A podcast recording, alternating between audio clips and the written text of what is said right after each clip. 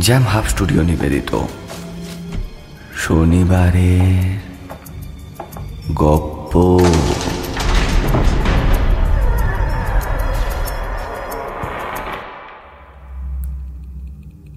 প্রতি শনিবার রহস্য রোমাঞ্চে ভরপুর গল্প দিয়ে সাজানো আমাদের শনিবারের গল্প শুনতে।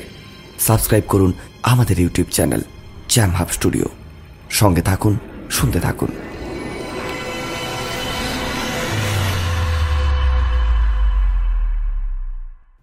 শ্রোতা বন্ধুদের অনুরোধে জ্যাম হাব স্টুডিও নিবেদিত শনিবারের গল্প এই সেগমেন্টে আজ একটি হাসির ডিটেকটিভ গল্প উপস্থাপন করা হলো।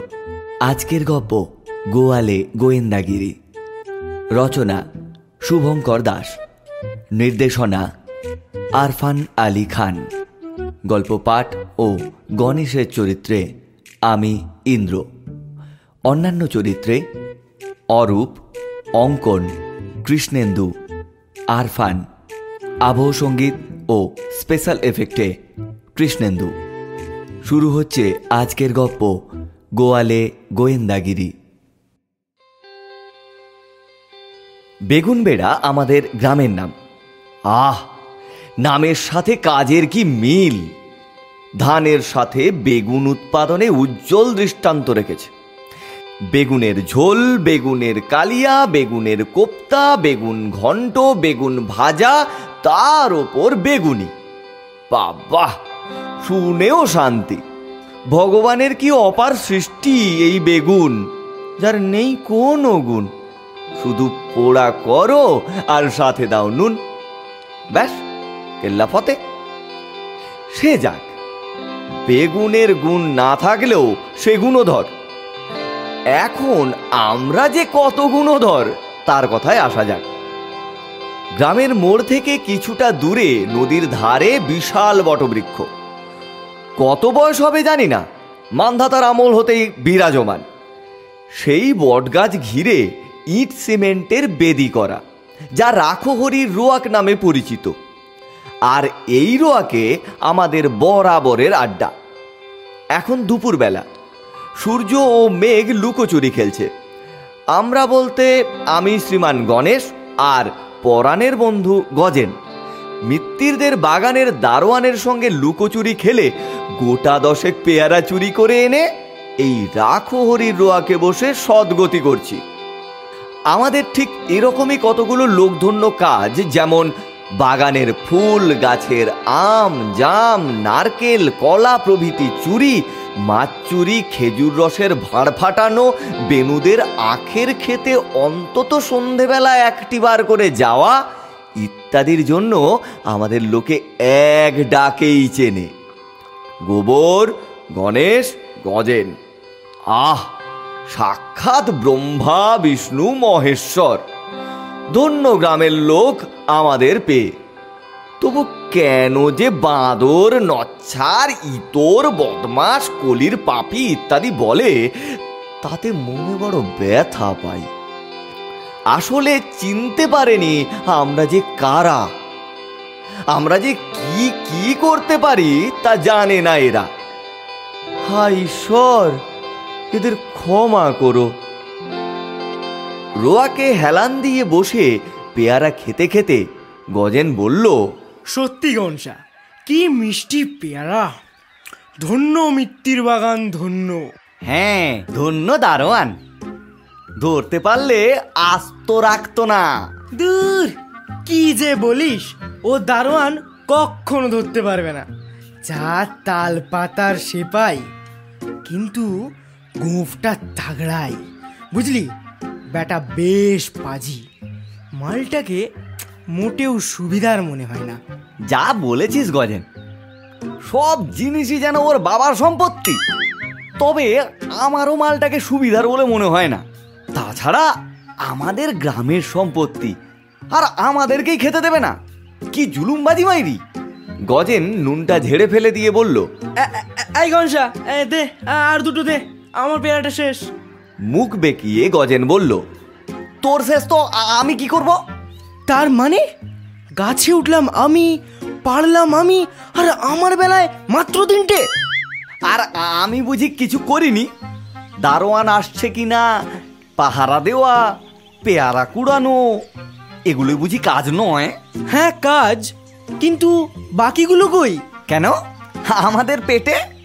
গল্প করতে করতে খাচ্ছিলি তাই মনে নেই। গজেন আরও জোরে চিৎকার করে বলে উঠল খাওয়ার কথা মনে নেই? তার চটকি বাত?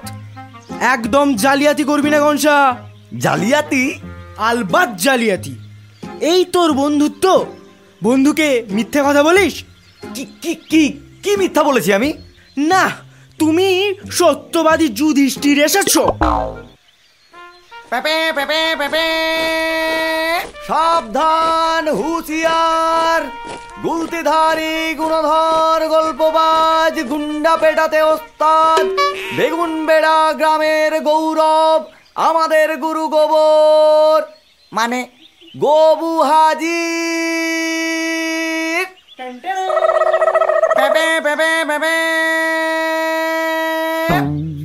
গবু কপালের ওপর পড়ন্ত এলোমেলো চুল একটু কায়দা করে ঠিক করে নিয়ে রোয়াকের ওপর ধপ করে বসে পড়ল।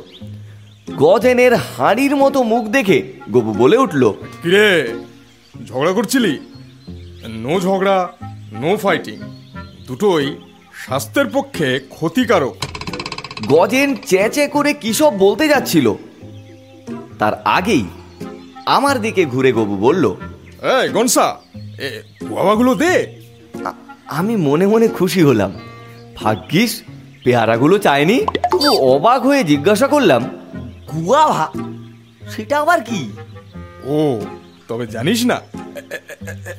এই দেখ। বলেই গবু হঠাৎ চিলের মতো ছো মেরে আমার জামার পেছন থেকে পেয়ারাগুলো ছিনিয়ে নিল। এ- কি এ কি? এটা কি হলো? চুপ চিৎকার করবি না। এক চড়ে চড়ুই বানিয়ে দেবো। ফ্যাফা করে ফ্লাইং করবি। গজেন হাহা করে হেসে বলল কুকুর শিয়ালে ঝগড়া করে আর সিংহ মামার পেটটি ভরে। বাহ বাহ বেশ বলেছিস। খেতে খেতে বলল গবু আমার কিন্তু গা জ্বলে যাচ্ছিল। আমি কিনা কুকুর? গজেনকে এক চড় মেরে চচ্চড়ি বানাতে প্রচণ্ড ইচ্ছে করছিল। তবু যাই হোক নিজেকে শেয়াল বলেছে। অপমানটা একটু কম। দেখি গুরু মিষ্টি ডাঁসা পেয়ারাগুলো তাড়িয়ে তাড়িয়ে গপাগপ মেরে দিচ্ছে। আমি মৃদু স্বরে বললাম তোর জন্যই রেখেছিলাম। হ্যাঁ, খা খা বেশ মিষ্টি। খা। বাহ।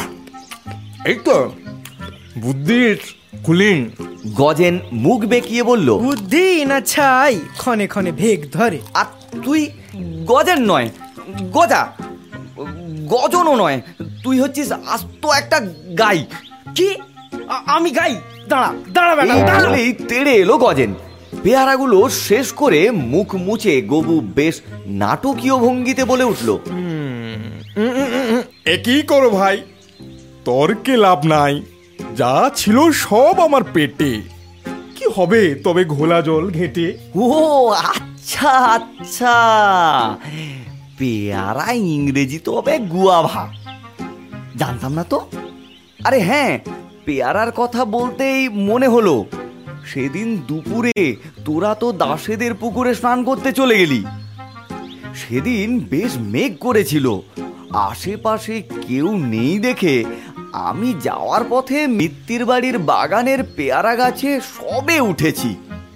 হঠাৎ দেখি ওই গোয়াল ঘরের দিকে একটা লোক কিছু একটা নিয়ে চলে যাচ্ছে। আমি একটু গাড়াল করে ভালো করে দেখি, রোগা ছিপছিপে চেহারার লোকটা কাপড়ে মোড়া কিছু একটা নিয়ে কাঁধে করে গোয়াল ঘরের ভেতরে ঢুকলো। তারপর? তারপর? আমি গাছ থেকে নেমে চুপি চুপি গোয়ালে গিয়ে উঁকি মেরে দেখি কেউ নেই। কেউ নেই মানে? তুই যে বললি লোকটা ওখানে ঢুকলো? আরে সেটাই তো আশ্চর্যের ব্যাপার। থাম থাম। ওই রহস্য উন্মোচন আমার লেফট হ্যান্ডের খেলা। হুম লেফট হ্যান্ডের খেলা। তবে নয় তো কি? কেন? মনে নেই? হাসপাতালের কেসটা কীভাবে সলভ করলাম? হাসপাতালের আবার কি কেস? ও তুই জানিস না। দাঁড়া পরে বলছি। তবে যেখানে ছিলাম। গবু খানিকক্ষণ চুপ থেকে চোখ বুজিয়ে বলল হ্যাঁ রে কিছুদিন যাবত আমি একটু ইংরেজি শিখছি। তা ভালো তবে এত দেরি করে শিখছিস? তাই বলছিলাম। গজেনের কথা শেষ হওয়ার আগেই গবু চোখ খুলে বলল দেরি করে মানে? মানে তোর উচ্চ মাধ্যমিকে দুবার ব্যাক তাও আবার ওই ইংরেজিতেই? সেটাই গজেন বলতে চাইছিল আর। তবে রে গোজেন তোরা কি জানিস? স্বাধীনতা লড়াইয়ে এই আমি ইংরেজিতে ফেল করেছি। স্বাধীনতার লড়াই? এ কি কথা গবু? আমরা আর পরাধীন কোথায়? গবু গলাটা একটু ঝেড়ে নিয়ে বলল হ্যাঁ রে হ্যাঁ। স্বাধীনতার লড়াইকে চিরদিন স্মরণ রাখার জন্যই ফেল করেছি। এই আত্মত্যাগ কজন বোঝে?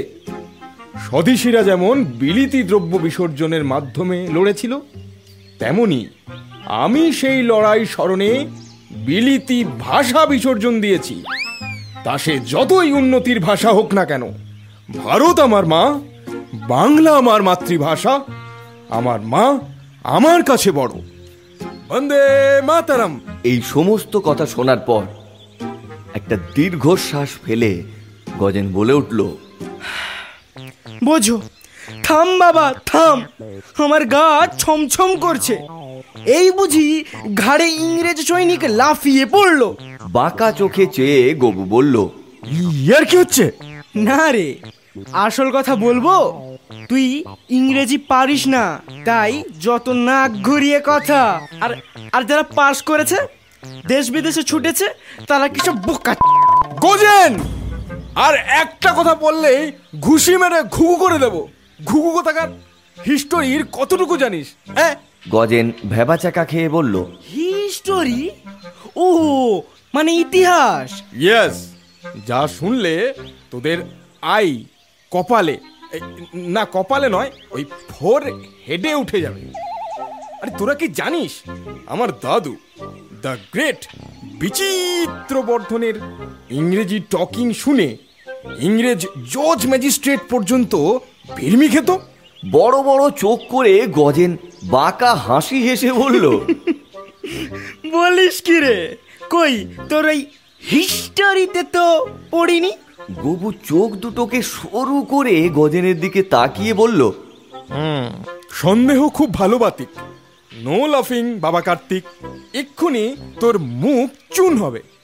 যখন শুনবি ওয়ান গ্রেট বাঙালির সাহস শক্তির হিস্টোরি তখন বুঝবি এই বলে দিলাম। ও- ওর কথা ছেড়ে দে তো। তুই বলে যা তুই বলে যা গবু। আরে ওর কথা কে ধার ধারে তাছাড়া ও কতটুকুই বা জানে। এই ধর একটু আগে যে তোদেরকে হাসপাতালের কথা বললাম সেখানে একটা মারাত্মক কেস ঘটেছিল যেটা কেউ সলভ করতে পারেনি। সেখানে সেই কেসটা এই আমি সলভ করি। তুই? তুই সলভ করেছিলিস? ইয়েস আমি সেই স্বাধীনতা সংগ্রামী বীর বিপ্লবী ডিটেকটিভ দ্য গ্রেট বিচিত্র বর্ধনের একমাত্র সুযোগ্য গ্র্যান্ডসন মিস্টার গোবর সরি গোবর ধন দাদুর ব্লাড আমার বডিতে বইছে, আর তাই এই টিকটিকি গিরি করাটা আমার লেফট হ্যান্ডের কাজ। শোন, বলি কথাটা বলেই পায়ের ওপর পা তুলে রাজার মতো করে বসল গবু। তারপর সে শুরু করল, আমার মায়ের মাস্তুত বোনের, জায়ের ছেলের শ্বশুরের ভাই সম্পর্কে আমার মেসমশাই হঠাৎ অসুস্থ হয়ে পড়ে। গায়ের কেষ্ট ডাক্তার বলল, শহুরে নিয়ে যেতে হবে। এই রোগ এখানে সারানো সম্ভব নয়। তাই যত তাড়াতাড়ি সম্ভব শহরের কোনো ভালো হসপিটালে এনাকে ভর্তি করতে হবে। সেই সময় আমাদের বাড়ি থেকে কেউ যাওয়ার মতো ছিল না। শিক্ষিত বলতে এই, আমি ছিলাম। আমাকেই দায়ভারটা নিতে হলো। সেখানে গিয়ে দেখি আরেক কেলেঙ্কারি। ওই হাসপাতালের নাকি গত এক মাস ধরে প্রতি রবিবার বেলা দশটা পঁয়তাল্লিশ মিনিটে আইসিইউতে নির্দিষ্ট একটি বেডের পেশেন্ট মারা যাচ্ছে।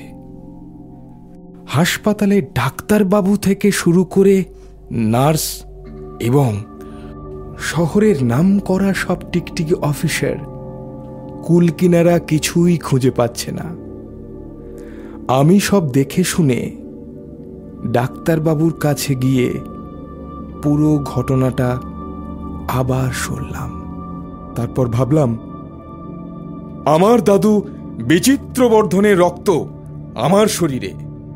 আমি নিশ্চয়ই এই সমস্যার সমাধান করতে পারব। আমি ডাক্তারবাবুর সঙ্গে কথা বলে এই সমস্যা সমাধানের দায়িত্ব নিলাম। তার আগে ডাক্তারবাবুদের পরামর্শ দিলাম যে সবাই মিলে ওই সময় আমরা আইসিইউতে থেকে কি ঘটনা ঘটে তা সচক্ষে দেখব।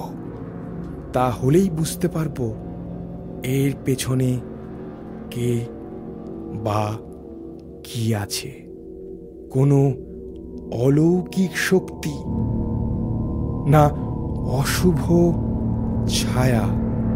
নাকি কোনো খুনি? কেউ সেই পরামর্শে রাজি হলো না। তাদের প্রত্যেকের মনে ভয় যদি কোনো ভূত প্রেতাত্মা বা কোনো অলৌকিক কিছু থেকে থাকে তাহলে সেই প্রকোপে তারাও মারা পড়তে পারে। সেই ভয়ে কেউই তারা রাজি হলো না। তারপর কি হলো? তখন দ্য গ্রেট বিচিত্র বর্ধনের নাতি, এই গোবর্ধন রহস্য উন্মোচনের কাজে নেমে পড়ল। ঘড়িতে সময়, তখন দশটা তিরিশ। আমি তখন আইসিউর ভেতরে ঢুকলাম। প্রথমে চারদিকটা ভালো করে দেখলাম। কোথাও থেকে পালানোর কোনো রাস্তা নেই। যাই হোক, আজ এই রহস্যের উন্মোচন আমাকে করতেই হবে। ভালো করে সব কিছু দেখে আমি দরজার আড়ালে একটা পর্দার পাশে খাপটি মেরে লুকিয়ে থাকলাম। ততক্ষণে পাঁচ মিনিট সময় চলে গেছে। ঘড়িতে সময় দশটা পঁয়ত্রিশ। আমার হৃৎপিণ্ডটা একটু একটু করে তার গতি বাড়িয়েছে। মনের মধ্যে একটু ভয় আসছিল। তবে বার বার আমার সাহস যোগাচ্ছিলেন। আমার দাদু দা গ্রেট বিচিত্র বর্ধন অপেক্ষা করতে করতে আরও কিছুটা সময় কেটে গেল। দশটা তেতাল্লিশ বাজে। ঘড়ির দিকে তাকাতেই আমার হাত পা যেন একটু অসাড় হয়ে গেল। ঠিক তারপরেই আমি আইসিইউর দরজা খোলার শব্দ পেলাম। আমি নিজের শ্বাস প্রশ্বাসকে কন্ট্রোল করলাম। তারপর তাকিয়ে দেখলাম দরজার ফাঁক থেকে একটা সাদা শাড়ি দেখা যাচ্ছে। পর মুহূর্তেই দেখি সাদা শাড়ি পরা একজন মহিলা আইসিইউ এর মধ্যে ঢুকল। তারপর সেই মহিলা ধীরে ধীরে আইসিইউর সেই বেডের দিকে এগিয়ে গেল। আমি তখন খাপটি মেরে বসে রইলাম। ঘটনাটি ঘটার পূর্বেই আমাকে ধরতেই হবে। সমস্ত কিছু প্ল্যানিং ঠিক আর কোনো ভুল নয়। এবার আমি নিশ্চয়ই ধরতে পারব ওকে। তারপর কি ঘটলো? তারপর যা ঘটলো সেটা আমি সারা জীবনেও ভুলতে পারব না। কারণ এত কিছু করার পর প্রেতাত্মা, ব্রহ্মদত্তী, খুনি, সমস্ত কিছু চিন্তা ভাবনা করে সরাসরি খুনিকে চোখের সামনে দেখতে পাচ্ছি। তখন আমার যা পরিস্থিতি ছিল সেটা আমার কাছে বিশ্বজয়ের সমান। এত হেয়ালি না করে আসল কথাটা বলতেই তো পারিস। পরের ঘটনাটা কি হলো বল? কি হলো তারপর? বলছি বলছি দীর্ঘক্ষণের রুদ্ধশ্বাস এক পলকেই ভেঙে গেল। আমি দেখলাম ওই মহিলা বেডে থাকা ওই রোগীর দিকে হাতরা বাড়ালো।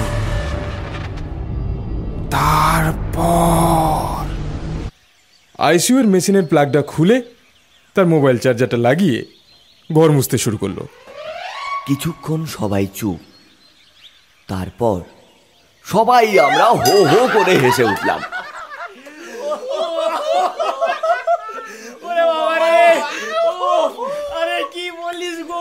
সকলকে থামিয়ে গবু আবার বলে উঠল থাম থাম। তোরা হাসছিস। আমি কিন্তু সেদিন চমকে গিয়েছিলাম। যদি হসপিটালের কোনো মহিলা ঘর মুছতে এসে এই কাণ্ড ঘটায়, তাহলে তো রোজ একজন করে মারা যাওয়া উচিত।